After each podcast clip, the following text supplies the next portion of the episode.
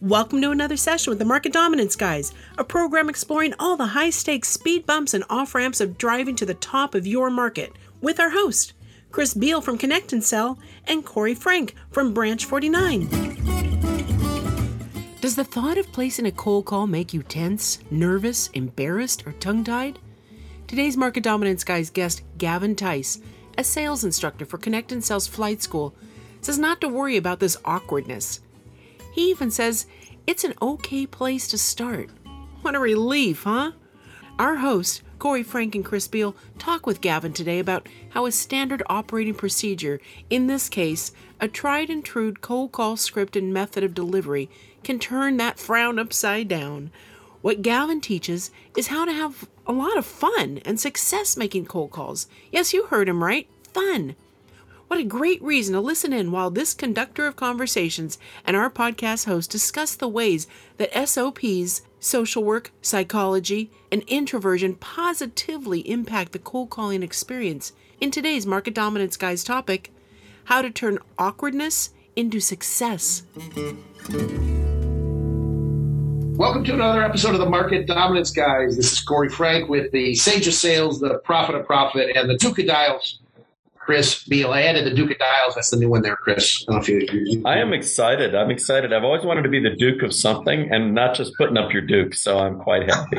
well, speaking of somebody who is an expert at putting up his Dukes, we have a very special guest here. We have uh, Gavin Tice. Gavin, uh, Marine Corps veteran, social work veteran, and now esteemed head instructor, pilot instructor of the, the flight school. What do we call Gavin over there in the, uh, the Connect and Sell Flight School, Chris? Well, he is a flight school instructor. He's also a member of our conversation optimization team. And, you know, that's a lot of syllables, but it's what it's all about. It's like the fight is inside the conversation. Let's optimize that sucker. Anyway, welcome, Gavin, to the Market Dominance Guys. Good to finally have you on this side of the camera.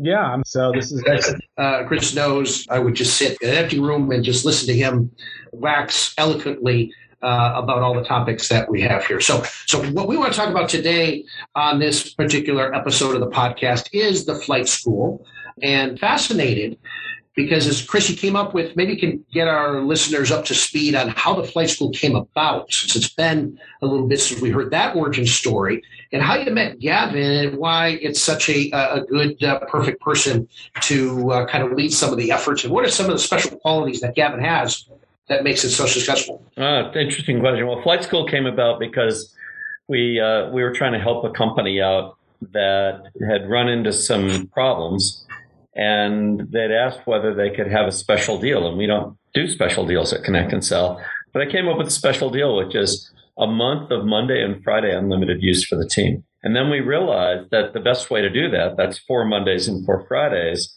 was to train like crazy on Friday, but to train live. So they're actually getting meetings. And then to sort of let them run on Monday, but with coaching and then go to the next part of the conversation and train that. So we, we said, let's train on the first seven seconds of the conversation the first Friday.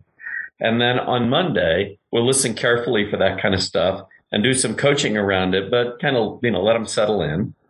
And I figured there were a couple nights of sleep in there, and you don't really learn when you're awake. You only learn when you're asleep.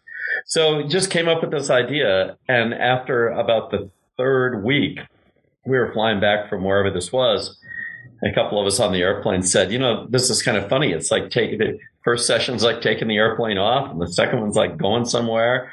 And the third one is we actually changed the order.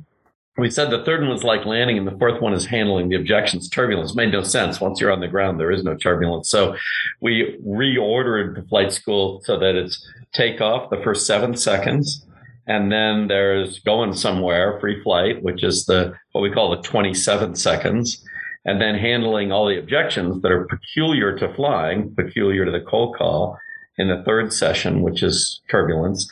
And then you got to ask for the meeting. You got to get the plane back on the ground. And so that's how it came about. And it's evolved a, a, little bit, maybe even a fair amount, but it's still kind of the same idea. We added a messaging workshop on the front. We added uh, what we call a sort of a um, an icebreaker session. I think of it as de-icing. You know, make sure the wings aren't laden down with ice, uh, so that everybody be sort of warmed up and used to the product. What is shocking to me is I've had the luxury now of watching teams go through other kinds of sales training, but I watch from the back through connect and sell numbers. And I've never seen anything move the number, including, I won't say who it was, but I, who I consider the number one sales trainer in the world. I got to see a team, a big team, go through that training. And I looked for the change the next day, the next day, the next day, and there was nothing in hmm. performance. Flight school, 100% of the time, changes performance because you're performing under pressure, actual conversations with real life prospects. You're doing it at pace, you know, connect and sell speed, and you're doing it with precision coaching of just the part of the conversation that gets you to the next part of the conversation. Right. So right, right. it's it's very different and you know, Gavin was like so many people at Connect and Sell introduced by somebody else who said to me 350,000 times in a row, you got to get this guy on the team. He's, he's like another, you know, and uh, so the question is, was he another Donnie or another Nathan? I don't know. He was another one of them. And it turns out he is, but he brings his own very, very special point of view from his experience, which is unlike anybody else on the team. Let's talk about that experience, Gavin. So, starting in the Marine Corps. Is there an MOS for cold calling in the Marine Corps? By the way, I don't know what what is that. Oh, for sure.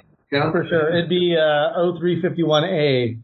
Yeah, so definitely an infantry level job for sure. Uh, gotcha.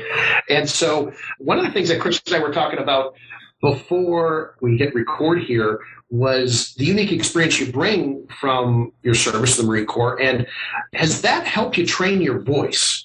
Mm. at all. And especially since you're coaching folks, and we're big on tonality on the market dominance guys, as you've you've heard, and and nurturing and verbal disfluencies and the ahs and the ums, all that richness that builds trust and authenticity. What's your experience like in the Marine Corps? And uh, what what type of voice training do they give you that helped your sales career? Hmm. I, I, think it's just being able to, um, well, I'll take a step back. Drill instructors go through a school. I, I'm not a drill instructor, but they actually learn how to project their voices because they've got to sound very angry but consistent. And uh, it's funny if you happen to drive past uh, Marine Corps Parris Island, you'll see the drill instructors literally yelling at trees. I kid you not. They've got their knife hand out and they're yelling at, the trees like they would be recruits. I think what helped me to find my voice is in the Marine Corps, you get challenged all the time, and all of a sudden someone says, Hey, you got to show the colonels that are here on tour how to do this job. And you have to act, even if you're completely dumbfounded about what you're trying to do. If I had to show someone, you know, how to take down a weapon or explain to them the operating range from my old rocket launcher, uh, a Mark 153 SMAW, you don't have time to think and you've got to talk with respect and you can't be afraid. So that I think was a, a great situation for me because I've never had a fear of talking to a CEO or a founder or president of a company. And um, a couple years after that, you know, my boss in the Navy was directly an admiral. Once again, you can't go talk to an admiral and waste a lot of their time with a lot of flowery language. You really got to get down to brass tacks. So if I had to really pull that training from there, that's what it would be. That's wonderful. Fascinating a little bit about the drill instructors. So that's a course on how to project their voice. Different session if the trees ever talk back. But if they were able to glean anything from how to project your voice or how to convey authority, especially as a new recruit, did they teach you how to respond and answer in a certain tonality? It would be I, sir, at all times. And, uh, you know, the funny thing is, they take away your personalization. So the entire time, if you're an enlisted Marine and you go through the 13 weeks of Marine Corps training, you never hear your first name. It's recruit last name. So it's really awkward when you finally leave that place and someone calls you by your first name again. Because you're like, I haven't heard that in months. Um, but you know, uh, I mean, we have kind of like being married, right? You never hear your first. but you have to be able to communicate on the battlefield too, right? I mean, not everyone understands that that's actually something that's that's in reality. And uh, whether or not you're wearing ear protection or not, you, you have to be able to project your voice. So I guess it's just something you learn. I never really thought of it as being something that uh, was special to that experience. Got it. Well, it's interesting. I just had a, two recent experiences that made me think of it. It's why I brought it up with Corey. So one experience is uh, I'm currently listening to to General McChrystal's book Risk, which I think is excellent. Actually, it's very interesting to, to and I'm listening to it because I, I love to listen to his voice. Mm-hmm. And so it's become my workout thing, my driving around thing, you know, and so forth. And then I was on a, a recent podcast called Bulletproof Sales. And the guy's, you know, I'm on with a guy who's a Marine. And, and I thought, wait a minute, there's real similarities in speech and the clarity and the simplicity, the directness of both of these people. And one of them is reading his own book. So that means it's been through a process. The other is simply talking to me. Now he's written a book. So he's got a lot of language that's refined around that. But there was something about it that gave me the impression that, and maybe this is, this kind of goes to something else that we were talking about recently. It's entirely possible that what's happened in the military, where clarity of communication and an understanding a mission execution of mission, you're expected to understand and execute the mission. So somebody has to communicate it to you clearly. You're not simply following orders. You're, you're supposed, you know, that's kind of like the big change from way back when to now is I believe as I listen to people or I'm not in the military myself, but as I listen, it's like, huh, a big change is that there's a, a relatively greater uh, sort of emphasis on acting intelligently and appropriately within the mission rather than simply doing what you're told on the battlefield, especially. And that confers competitive advantage to our military because they're more flexible. Uh, you you know you have to deal with each marine or each soldier or whatever as the enemy. Is you have to deal with a smart person who's trying to do something and they know what they're trying to do, and that could be a problem for you. Whereas uh, somebody following orders, you might be able to to counter that a little bit more easily. And I have this funny feeling that our society of business people actually is learning to execute more like our all volunteer military. And now that we have work from home everywhere and everybody's a volunteer, you can't lock them down and say, you live here, therefore you now have to work for Big Co in this area. It's like go work for anybody. We'll be back in a moment after a quick break.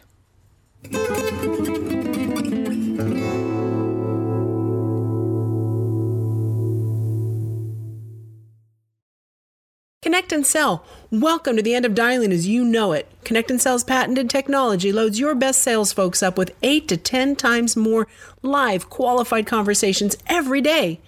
And when we say qualified, we're talking about really qualified, like knowing what kind of cheese they like on their impossible whopper kind of qualified. Learn more at connectandsell.com.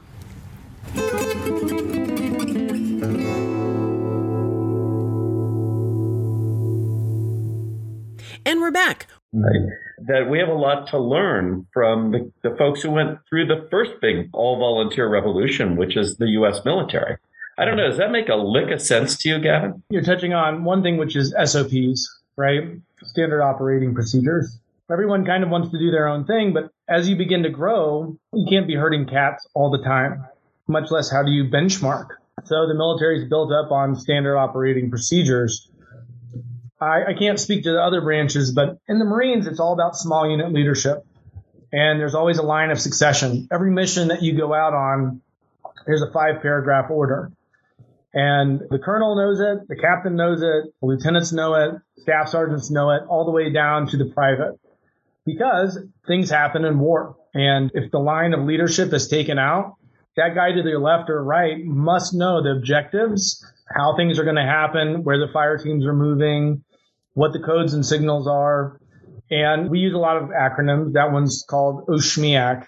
So it's orientation, situation, mission, execution, and admin logistics in command. And you learn this from pretty much day one in boot camp. And we have to constantly, everyone knows the operational orders. I mean, we've seen probably uh, since all the way back to the War of 1812, the best military organizations in the world empower even their youngest soldiers on a battlefield. If there's a, a standard line of only the, the senior level people only know what's really going on within reason. If the younger recruits or the people on the lower ranks don't know that, it falls apart as soon as those leaders get targeted and you know dealt with. That's really one of the things that, that is pivotal in our American military. Fascinating. We were talking a little earlier too, Gavin, with regards to that about the, the social work background that you have. Hmm. And uh, it seems a little bit of a dichotomy here, going from the Marine Corps knowing crystal clear what your objective is, very refined, right, very left brained, and now you're on the social work side, which is a little bit more of the connection, authenticity, trust side. So you have this kind of amalgam, this nice, this cocktail or so. Let's talk about let's talk about the other side of the brain. Let's talk about the bronze. Now let's talk about the heart. Then maybe we'll talk about the brains. That's Chris's department. So Yeah, you know, it's interesting. Social work looks at everything from a holistic perspective.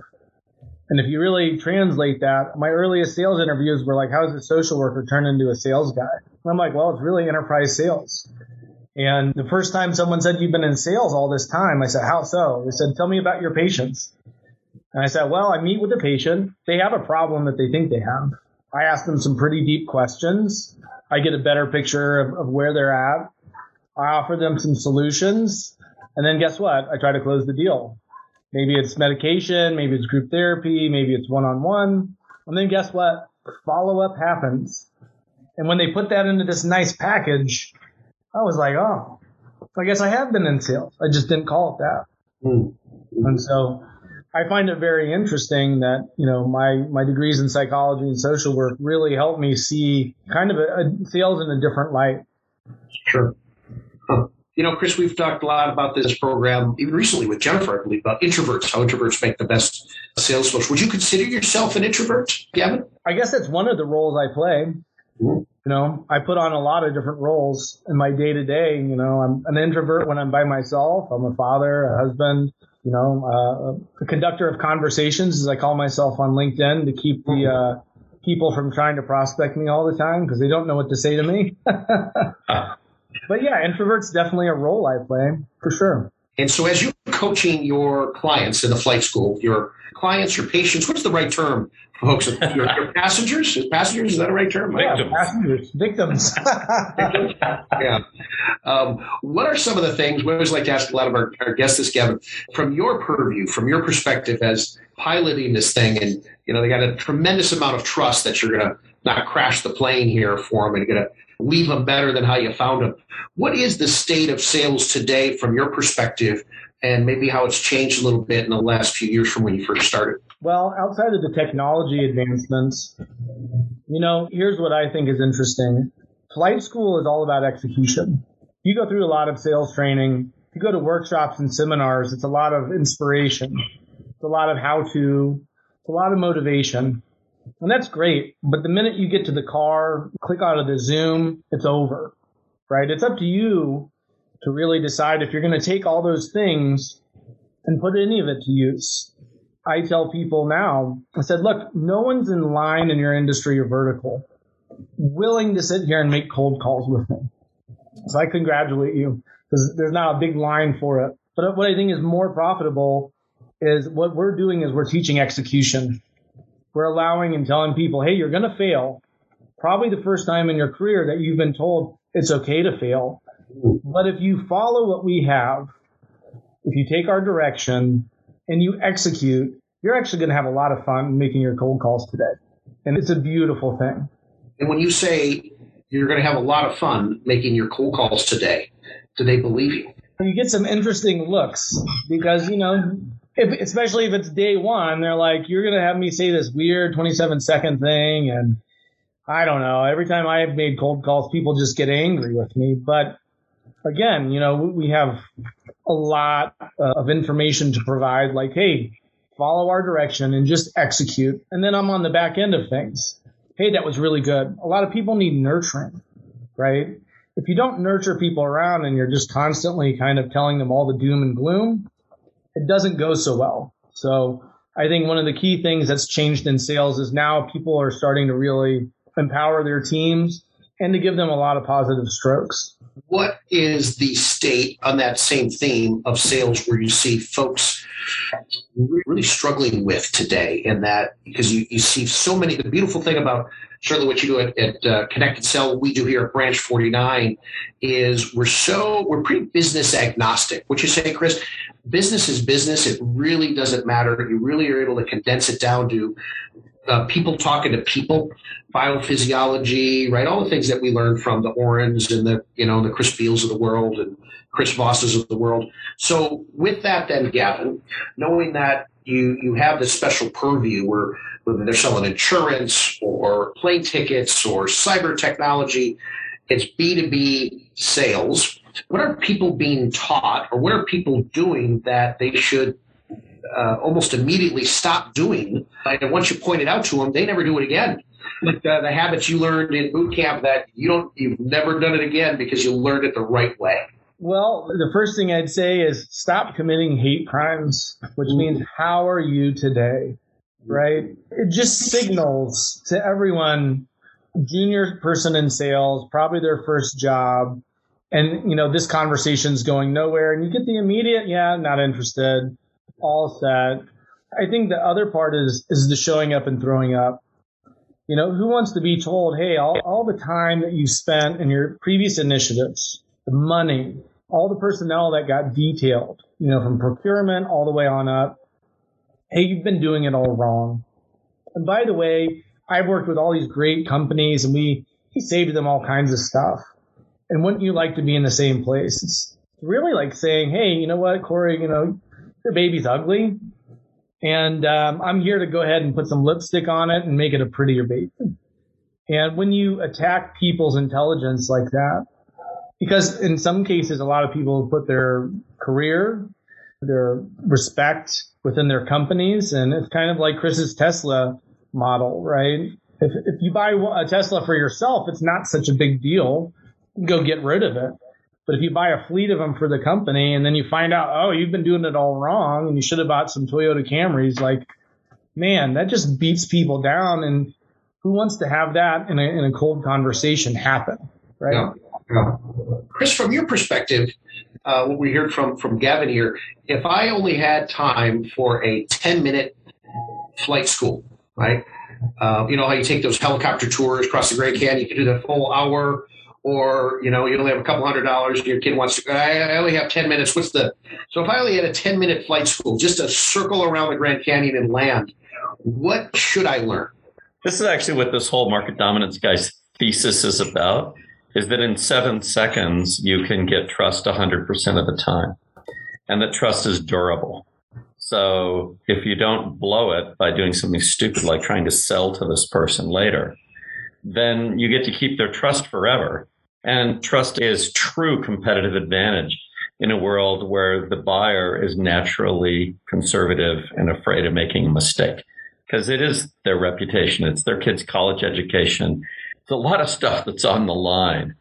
And so, you know, the, the question is, well, how do you get started? The funny thing about flight school, and it would be like an airplane, right? Most important thing is to be able to land it, but if it never gets up in the air, you're not going to have an opportunity to land it. So you got to get the damn thing off the runway. You got to get it up in the air. You got to get it committing an unnatural act.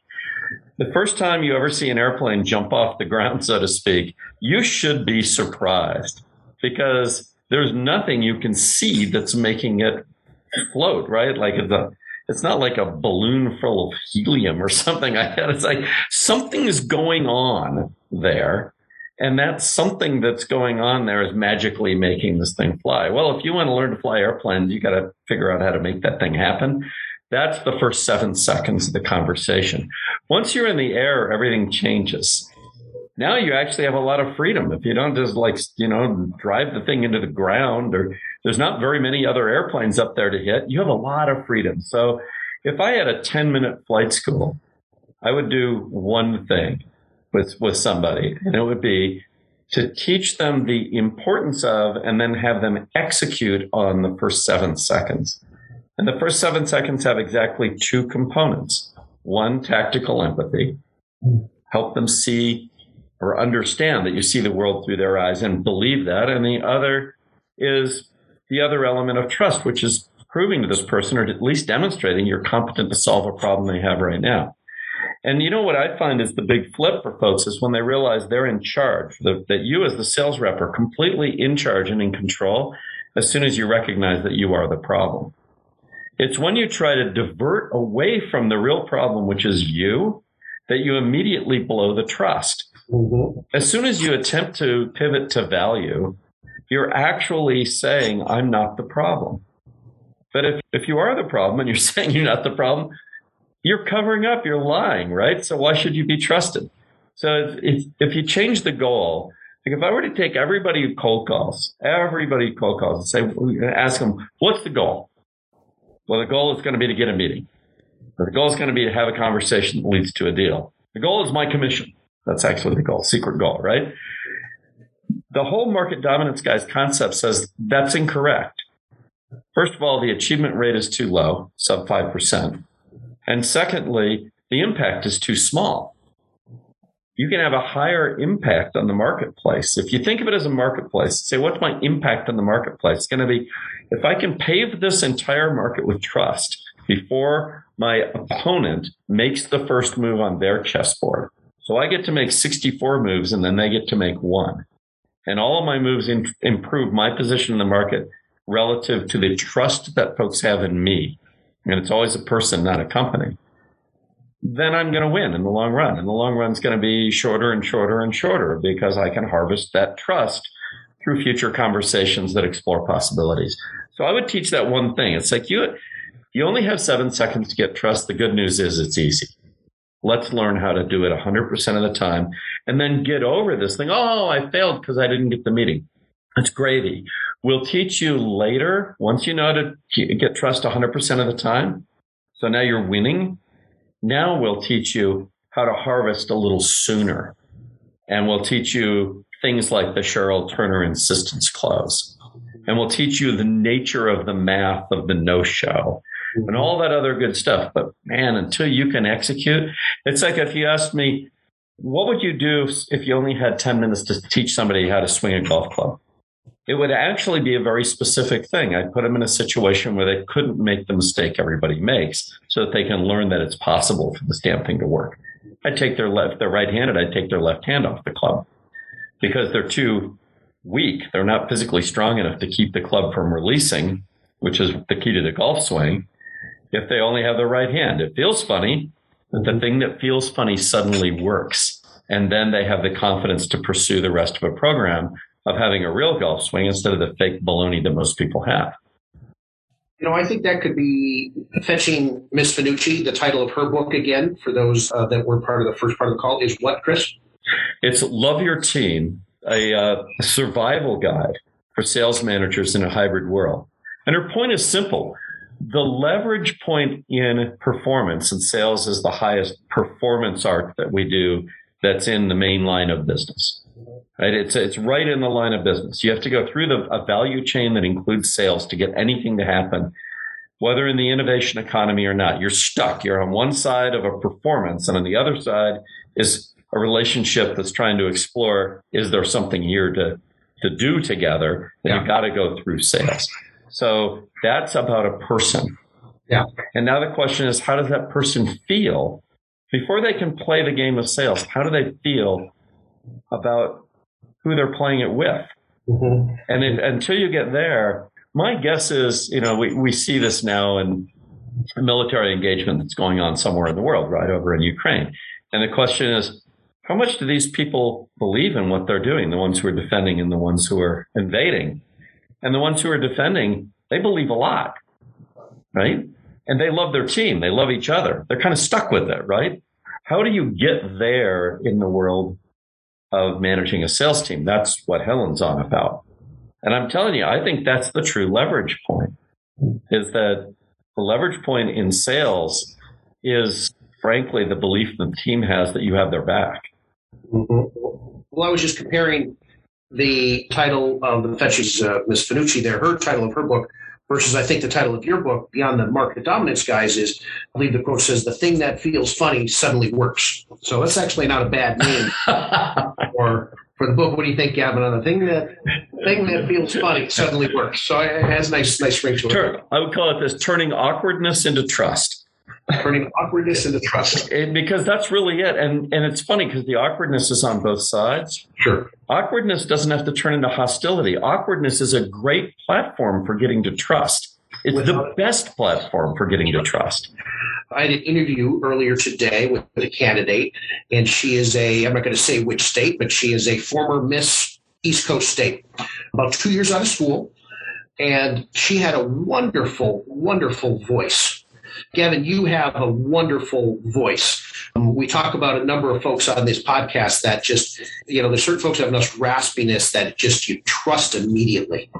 And this gal has a wonderful, wonderful voice. And I had her read the screenplay, right?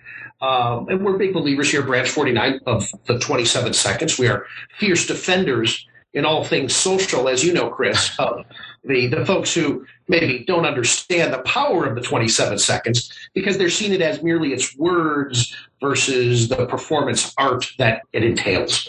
And she said, you know, uh, so and so, so so. I know I'm an interruption. I was like, no, respectfully, Mackenzie.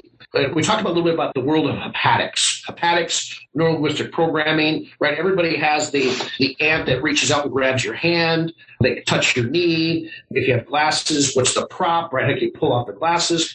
And for as Chris has taught, I know I'm an interruption is almost as if you have to do this with your hand. I'm Sicilian, so I have to talk with my hands. It's the law, right? But if you say, I know I'm an interruption. And so when you walk the floor of branch 49, you see constantly, right? One arm is bigger than another for these folks because they're saying, I know I'm an interruption. And that's that timing buffer crutch, if you will, Chris, right? That helps them accentuate that piece that sometimes is missing what you're talking about, about if I can only teach 10 minute flight school, how do I establish that trust and then hang on to it your life where I don't lose it? Well, Gavin, you teach this stuff when you're teaching the takeoff part of flight school, that first two hours. How do you know that somebody has clicked, that they flipped over to believing that awkwardness, were, you know, that it's an okay foundation, that it's a good place to start from? Because we know naturally we think it's a bad place to start from. And we've been told our entire child lives, and it continues a little less into our adult lives, you know, don't be the bad thing. Right? That's what we've been taught. I've been around some babies recently, and even when they're two months old, one month old, we're already telling them not to be the bad thing. And we do it reflexively as parents and then teachers. And then, you know, we get to a certain age and sometimes the police have a chat with us. And uh, some authority figure is always telling us not to be a bad thing, right? Nobody is ever telling us to be a bad thing. We can't go back through our whole life and say, oh, thank goodness, you know, Ms. McGillicuddy took me aside and said, I want you to be bad. and yet, in the cold call, we are a bad thing. Hmm. Where did that happen? How do you know that they just got comfortable with the discomfort of the awkwardness and that they are now seeing it as power? I think we all tell them immediately, look, your first five calls are going to be garbage. Just accept that. Mm-hmm. After that, you're going to see something happen. You know, depending on, of course, the lists, it happens without fail. You go, all right, I'm going to try this whole 27 second thing. And you're listening, and the first couple ones are kind of garbage, but they, they see like people say 27 seconds, okay. You know, yesterday I had a fun experience where they were calling some data scientists and they go 27 seconds. It's very specific. Let's go. You must have something really interesting to say. And I was like, wow, the probably thousands of conversations. I've never heard anyone kind of say that before. And it happened several times yesterday. So it's interesting. You can, if I could see them physically, I can hear them and you can hear the timbre and their voice change. Once they've had a couple people that didn't slam the phone on them or tell them they're a bad person, collectively, it's usually like 27 seconds, sure. And then, you know, hopefully they don't pause too long and then they actually go into what they're supposed to be doing. But you see very quickly the timbre in their voices change And then about mm, conversation 15, they're delivering the 27 seconds very eloquently because they know it's going to work. So it, it's all about the timbre and modulation in their voice. And it's, it's like magic. It happens all the time. Isn't that funny? And yet, what I see out there in the world of sales training a lot is kind of an introspective approach that says look inside yourself and try to improve by noting your fear and then making it irrelevant or some such thing like that. But you're actually taking people on the opposite journey, which is go ahead and just do it. And then the feedback you're going to get is going to include surprisingly positive things that you didn't expect. It's like the unexpected is the positive thing, and then the reinforcement begins there. Do you latch onto those when when they get that first positive one? Is that where you go? Listen, what do you think about that? He said in 27 seconds. That's really precise. Sure, you must have something. You know, like what do you think about that? What do you do with those? The first positive. The first positive, if I catch it, obviously depending on the size of the team, you know, my immediate is how'd that feel? I think oh, it felt good. I can't believe it. I'm astonished. I think what's even more powerful is once they're actually into free flight and they go through this breakthrough that seems very clunky and like no one's going to buy this. No way. And then they have what I call the rollover, which is they deliver that breakthrough. It usually doesn't sound so great. They say, Do you happen to have your calendar available? And the person says, Yeah, um, I've got time next Tuesday. Not not the rep asking for that time. The person and then you hear them pause and it's almost like did they really just say they'll take the meeting? Was it that easy? And then I hop on immediately afterwards. I'm like, now do you believe me? And they go, oh my gosh, that was ridiculous. And they're like, they accepted already. And I'm like, of course they did. You drew, you got their attention, you got their trust, and then you delivered something that made them very curious. Yeah. And so that's like the magical moment, I'd really say. There's an interesting thing about curiosity that I just thought of.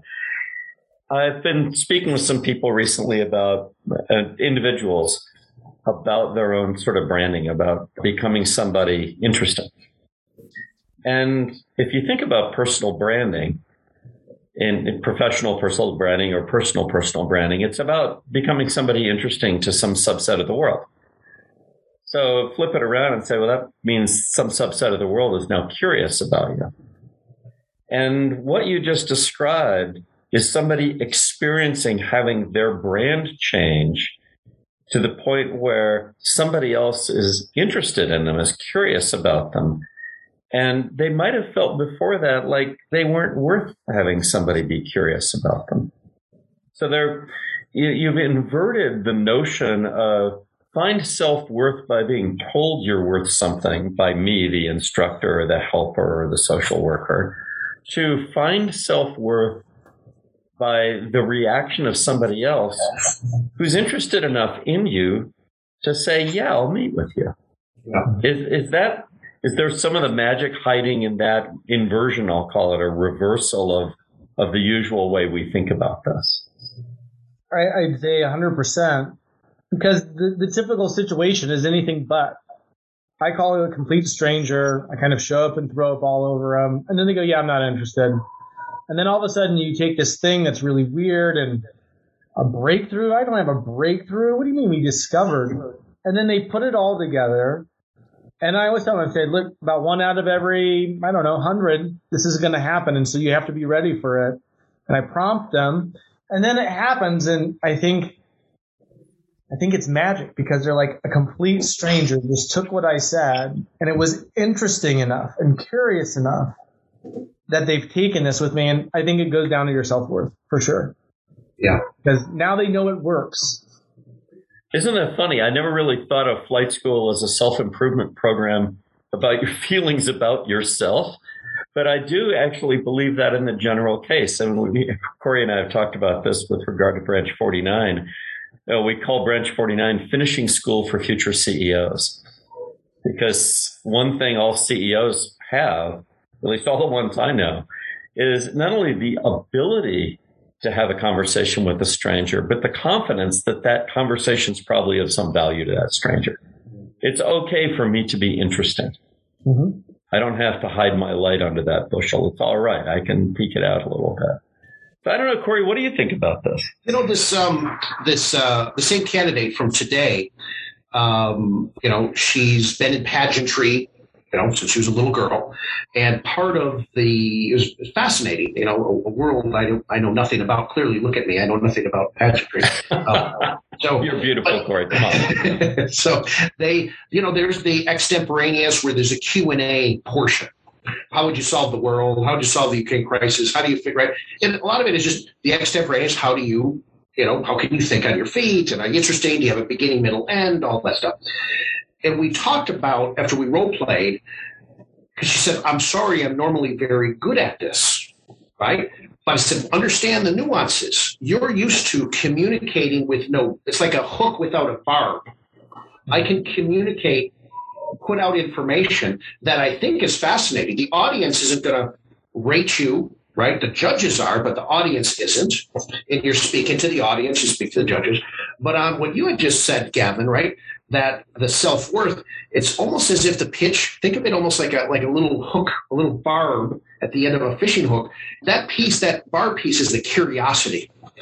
Did I literally and figuratively hook them, right, enough to say, you know, yeah, Tuesday, uh, Tuesday does work for me especially when they can do it proactively without you know even suggesting a day and um, so i find that fascinating when you're dealing with one-on-one communication versus your example, Chris, when I'm trying to build a brand out into the world of LinkedIn, out into the world of social media, right? Public speaking, you know, for insurance conventions or what have you, that this is a very intimate, but also a very tactical exercise to have just enough of a barb where it's not going to wound because it may have to throw that person back, right? That fish has to go back. I don't want to rip anything out, but they can break free if they want.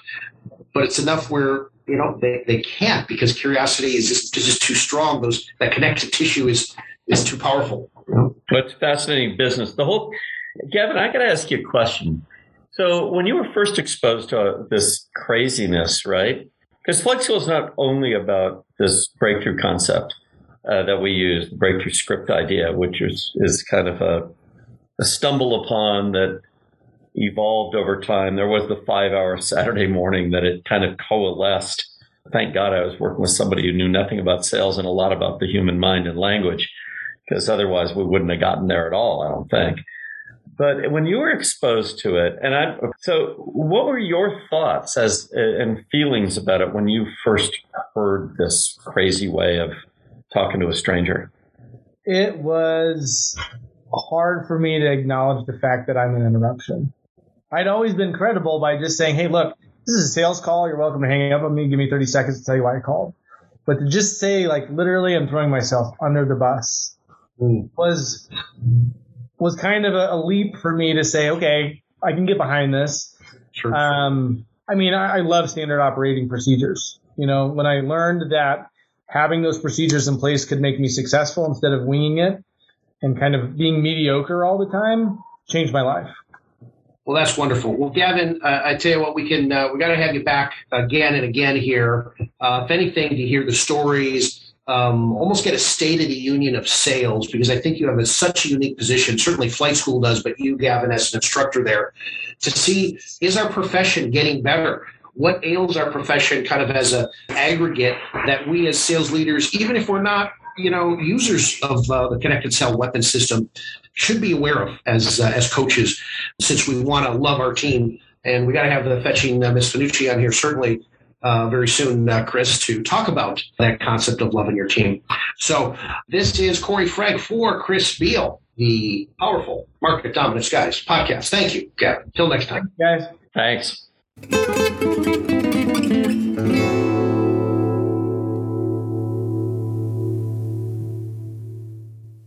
Selling a big idea to a skeptical customer, investor, or partner is one of the hardest jobs in business. So, when it's time to really go big, you need to use an uncommon methodology to gain attention, frame your thoughts, and employ a successful sequencing that is fresh enough to convince others that your ideas will truly change their world. From crafting just the right cold call screenplays to curating and mapping the ideal call list for your entire TAM, Branch 49's modern and innovative sales toolbox offers a guiding hand to ambitious organizations in their quest to reach market dominance. Learn more at branch49.com.